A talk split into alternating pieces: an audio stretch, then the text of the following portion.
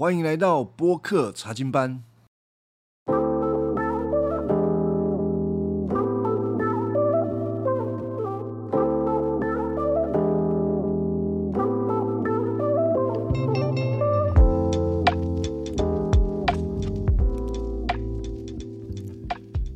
哎，工作好难。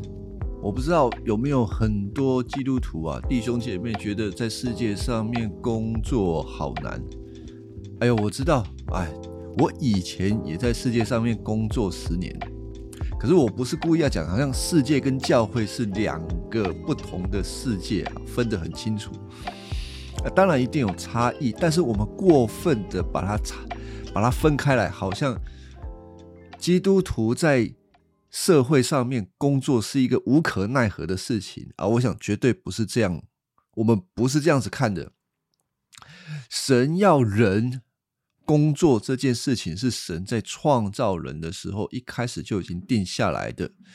所以呢，当人有了一个信仰，就是他之前是非基督徒，但是后来变成基督徒，他会发现说：“哎呀，工作确实有很多的劳苦担重担。”那怎么样呢？应该是靠着我们的信仰，能够有一个好的表现。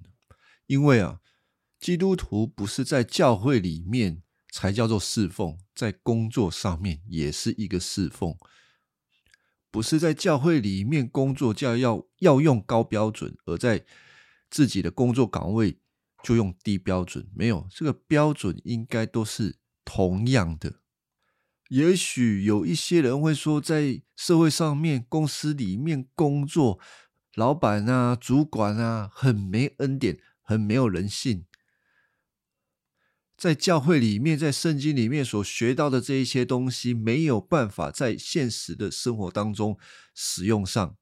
可是啊，今天我们要来看创世纪的这个三十九章。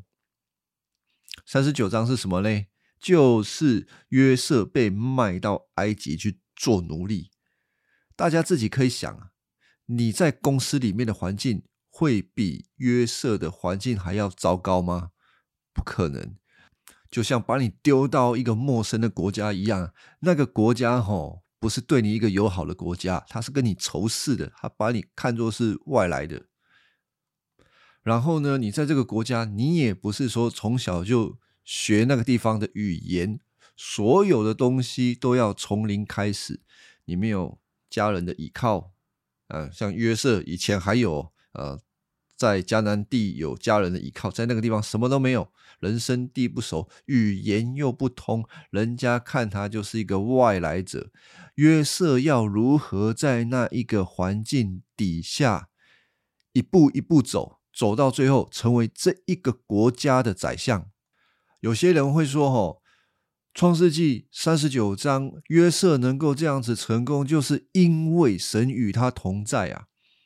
啊，是神与他同在，但是我们千万不能够忽略一件事情：神与约瑟同在，但是约瑟肯定在做每一件事情上面都付出同样的代价，他没有偷懒，而且他很努力。”我们不是说一种好像神与某一个人同在，他好像就是开外挂坐云霄飞车，咻一下很轻松就登到云端了，不是这个意思。圣经让我们看到，如果他有谈到神与某一个人同在的时候，相对的他都是在一个很困难的环境。记得在最早的时候，神与谁同在？以诺啊，以诺。所活的那一个时代是一个没有人愿意敬拜神，然后呢，跟神的这个儿女敌对的一个环境。以诺是一个传道人，但是他传道的对象就是一堆想要杀他的对象。他有可能今天早上出门，晚上是回不了家的。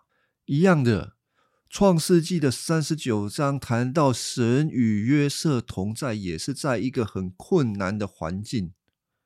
甚至我们要注意这件事情。三十九章里面有两次说到神与约瑟同在的前一段经文所描述的事情是呃，三十九章第一节，以实玛利人把约瑟带到埃及，卖给埃及王的一个臣僚侍卫长波提法，就是一个很糟糕的环境。约瑟本来是在家中排老幺，然而他的父亲雅各把他当成继承人，从一个高位，后来呢，啊，摔到地底下，在别人的家里做奴隶。然后描述到神与约瑟同在。那第二次发生的，就是原本约瑟在波提乏的家里面已经做到了一个管家的工作。经文告诉我们，他的老板就是波提法，除了吃饭，其他的事情一概都不知道啊。下面让我们猜，都是交给约瑟，表示约瑟现在是除了他老板之外，他最大。最后发生了什么事情？那后面会再讲细节啦。后来他就是被害，下到监狱里面，所以三十九章的第二十节啊，人家就把约瑟抓起来关到监狱里，约瑟就在那边坐牢。二十一节马上补了一句说：“但是上主与约瑟同在，赐福给他。”好。所以，我们有的时候会说，上帝的带领是一个什么样的带领呢？为什么我决定做去这间公司或那一间公司？我接这个案子，不接那个案子，按照神的方式做了决定。然而，接下来所发生的事情好像没有很顺利啊？怎么会是这样子呢？我们有可能会抱怨、会埋怨、会怀疑上帝的带领。但是如果听众，你有这样的经验，或者是你正在这个经验底下的，我告诉你，不要灰心。有的时候，上帝的带领就是把你放到一个低位，让你觉得你无所依靠。接下来，你才有办法在这些事情上面去依靠神。第二个，我要谈的，什么叫做与神同行，或者是上帝与某一个人同在。弥迦书告诉我们：行公义、好怜悯、存谦卑的心。以诺是这样子，约瑟当然也是这样子，没有例外。所以，如果是一个基督徒，他不管在任何一个环境，他要秉持的，他为人要正直。为人正直，在公司里面工作，如果你是做业务的。你很快就碰到难题了，因为如果你要接到案子，你要签约，你太正直，很麻烦的。我相信有一些听众有这样子的困扰。然后呢，因为你的正直，你的业绩可能不如别人。你看你的同事，他在签约跟这些客户聊天的时候，有可能会用一些不那么真的话。啊，甚至说一些小谎，他签到案子了，他有钱进来了。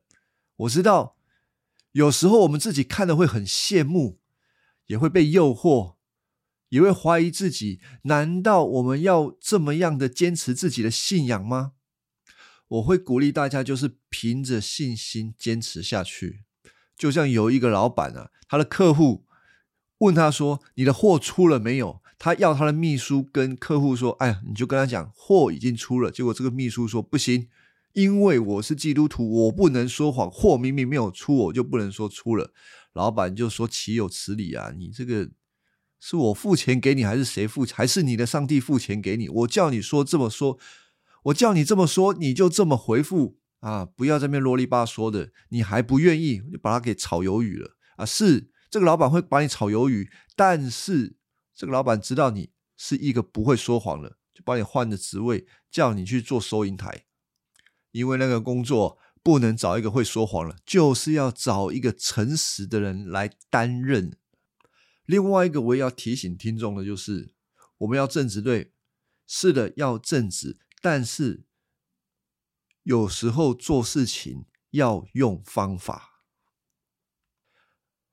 基督徒因为正直，不是就笨笨的、傻傻的，然后也不知道。耶稣说：“吼，我们要灵巧像蛇啊！灵巧像蛇不一定就是呆板，这是两件事情呢。约瑟是一个正直的人，他的正直并没有引起埃及人的反感，反而是信任他。所以呢，他一方面正直，他肯定在做一些事情的时候，不可能没有遇到难题。但是他如何跨过那些难题呢？他一定是一个心思很细腻，而且懂得用方法的人。我为什么会这样子说约瑟啊？就是当后面的经文在四十多章的时候，他们的哥哥来埃及买粮食的时候，约瑟是用一些方法，用一些计策，使得约瑟的哥哥们可以想起他们自己的罪孽来，而不是一看到哥哥们马上就哎呦哥哥，我就是约瑟。没有约瑟在这些事情上面，一方面。他保持他的正直，一方面他知道要如何来对待他们哥哥，使他们的哥哥想起自己的罪。所以啊，神与约瑟同行，与约瑟同在。约瑟他在为人处事上面会保持正直，虽然正直，却有方法，也使他旁边的人可以信服他。还有，我们还要看到一件事情，就是在第三节，主人发现上主与他同在，使他做事都很成功。如果是神的百姓，他们好好认真工作的时候，神都一定会祝福的。当然，一定过程会有一些挑战，有困难，但是凭着信心，神与我们同在。神都会祝福，而且这个祝福是连旁边的人都会发现，而且也会信任、喜欢。波提乏非常的喜欢约瑟，所以委派他做侍从。而这个道理，我们不管看约瑟，或者是看这个约瑟的爸爸雅各，也是这样子。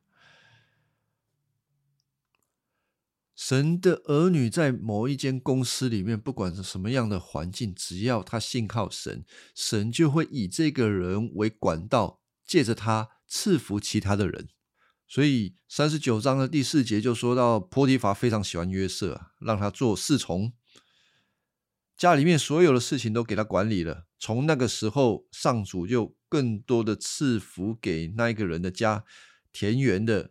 他们的种菜也许都蒙福，所以啊，第六节说到啊，波提法除了自己的饮食，他自己吃就是吃饭就好了，其他都不不管啊，都给约瑟去处理了。所以啊，约瑟在这一件事情上面，我们看到是一个非常美好的榜样。他信靠神，那不管环境如何，神与他同在，他就能够成功。好。我也知道教会常常用约瑟来做榜样，来激励教会里面的这个弟兄姐妹啊，要他们在工作岗位上面学习约瑟。但是我们会忽略一件事情，就是我们想要马上就高升，哎，其实没有那么快啊。如果我们仔细的来看啊，约瑟被卖到埃及的时候几岁？十七岁。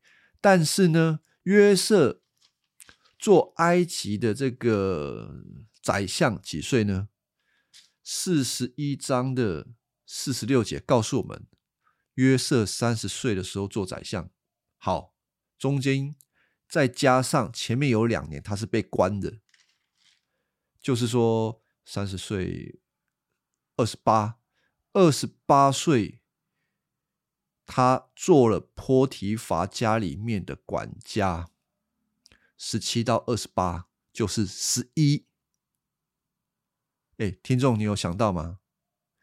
约瑟从波提乏家的奴隶，一直到他做管家，总共花了十一年的时间。换言之啊，我们看这六节的经文，好像秀一下，约瑟从奴隶变管家，不得了。但是。这十一年到底发生了多少事情在约瑟的身上？肯定有许许多多我们说不完的这种苦事啊！所以信靠神之外，还有还有什么？还有就是持续信靠神，持续很重要。好了，这个约瑟做了管家，哈，应该日子可以过得舒服一点但是，当我们成功的时候，当我们觉得可以放松的时候，试探就来了，一定是这样子的。这个三十九章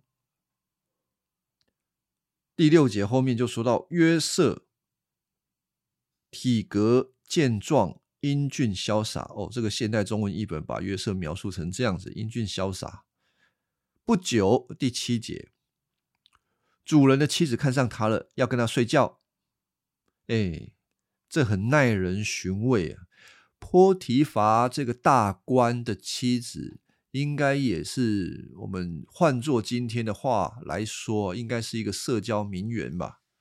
长得应该也很漂亮，很有姿色。就在这个时候看上了他，为什么不是之前看上呢？大家可以想一想。这种社交名媛啊，也一定是很精明的。他们会看上的人，一定都是人中的佼佼者。现过去约瑟也不过是个奴隶，现在是管家。他的外表、他的才干、他的魅力都展现出来，而且三十岁，刚好是一个很成熟、顶峰的状态啊。所以，对于这个波提乏的妻子啊，当然。对于他而言，就显得非常的有魅力啊！这样年轻、有才干、体格又好，相对于他的那个先生，整天只知道吃饭，哎，所以经文告诉我们，这个波提法的妻子就想要诱惑约瑟。此时的约瑟很危险的，当他成功的时候，试探就来。这个试探，我们替约瑟来想想。肯定很诱人的嘛！你想，波提法的妻子一定很有姿色、美色。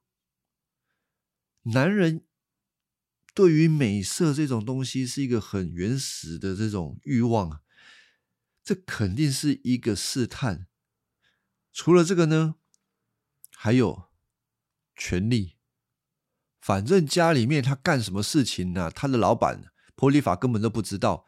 他有权利做任何的事情，没有人管得着。第三个就是一种补偿的心态。他从他的原生家庭被卖出去，他现在也没有什么伦理的责任啊，什么都没有，没有人管得着他想要干什么。而且他花了十一年的时间，好不容易现在总算让他可以冒出头了，会不会有一种补偿的心态？现在我是一个管家了，我不再是奴隶了。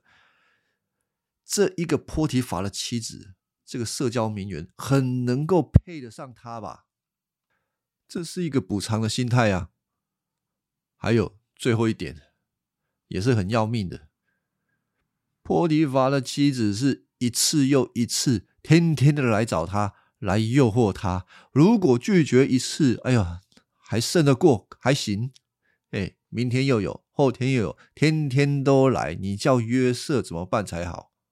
可是我们之前就讲，约瑟到底成功的秘诀是什么？我跟大家讲，就是他只在乎他在上帝面前是一个什么样的人，除了上帝的事，其他一概不重要。所以第八节，约瑟就拒绝对他说：“你想？”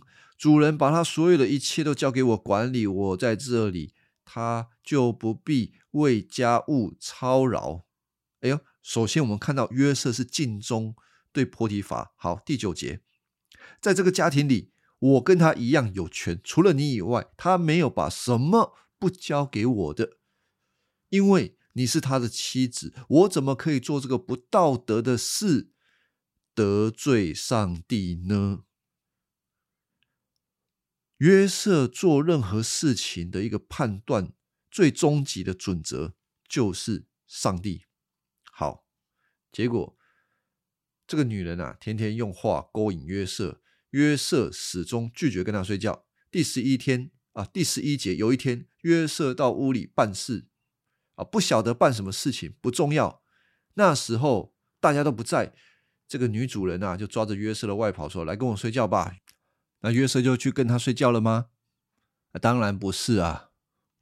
约瑟就躲开，他就离开了那个房子。结果这个女主人就陷害约瑟啦，就叫了其他的这个仆人过来说：“就是这一个人要来非礼我了。现在做贼心虚跑出去了，现在衣服也在我身上。”这个主人回来，波提法回来的时候，这个女主人就再一次跟这个。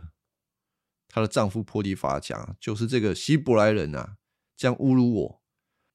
然后波提法也非常生气，就把约瑟抓起来，关进去王室的监狱狱里面，让约瑟在这个里面坐牢。二十一节，但是上主与约瑟同在，赐福给他。好，第二次讲到上主与他同在。好，从这一段经文，我们要看什么事情呢？约瑟最后一次，在一个非常激烈的一个诱惑当中，他再一次拒绝了波提乏的这个妻子。其实这个很危险的，搞不好约瑟会不会按耐不住，就发生了什么关系，还是有可能的。但是约瑟并没有这么做。如果约瑟这么做的话，我们刚刚所讲的，比如说美色、欲望、权力。补偿的心态，还有日复一日的这种拒绝诱惑的煎熬，通通都解决了。大家知道我在讲什么吗？刚刚讲的那一些，他不用再忍了，他不用再拒绝了，不用再伤脑筋了，而且他的心里面所想要的都得到了满足。可是约瑟并没有。接受这个波利法他老婆的这种诱惑，当他不追从自己心里的满足的时候，他得到什么？当他因为怕得罪上帝做的决定，他得到了什么？得到祝福吗？更多更多的祝福吗？好像这个波提法的这个妻子说：“哇，你真的是一个圣人呢，这样子都可以拒绝我。”没有，他所。得到的是含冤，进到监狱里面。如果今天我们看电视剧的话，我会说：“哎呀，老天无眼呐！这样一个好人，一个正直的人，竟然会被关到监狱里面啊！”当然是我们自己这样子想啊。但是神要做的工作比这个还要大，而神要用约瑟，就要一次又一次的使他明白。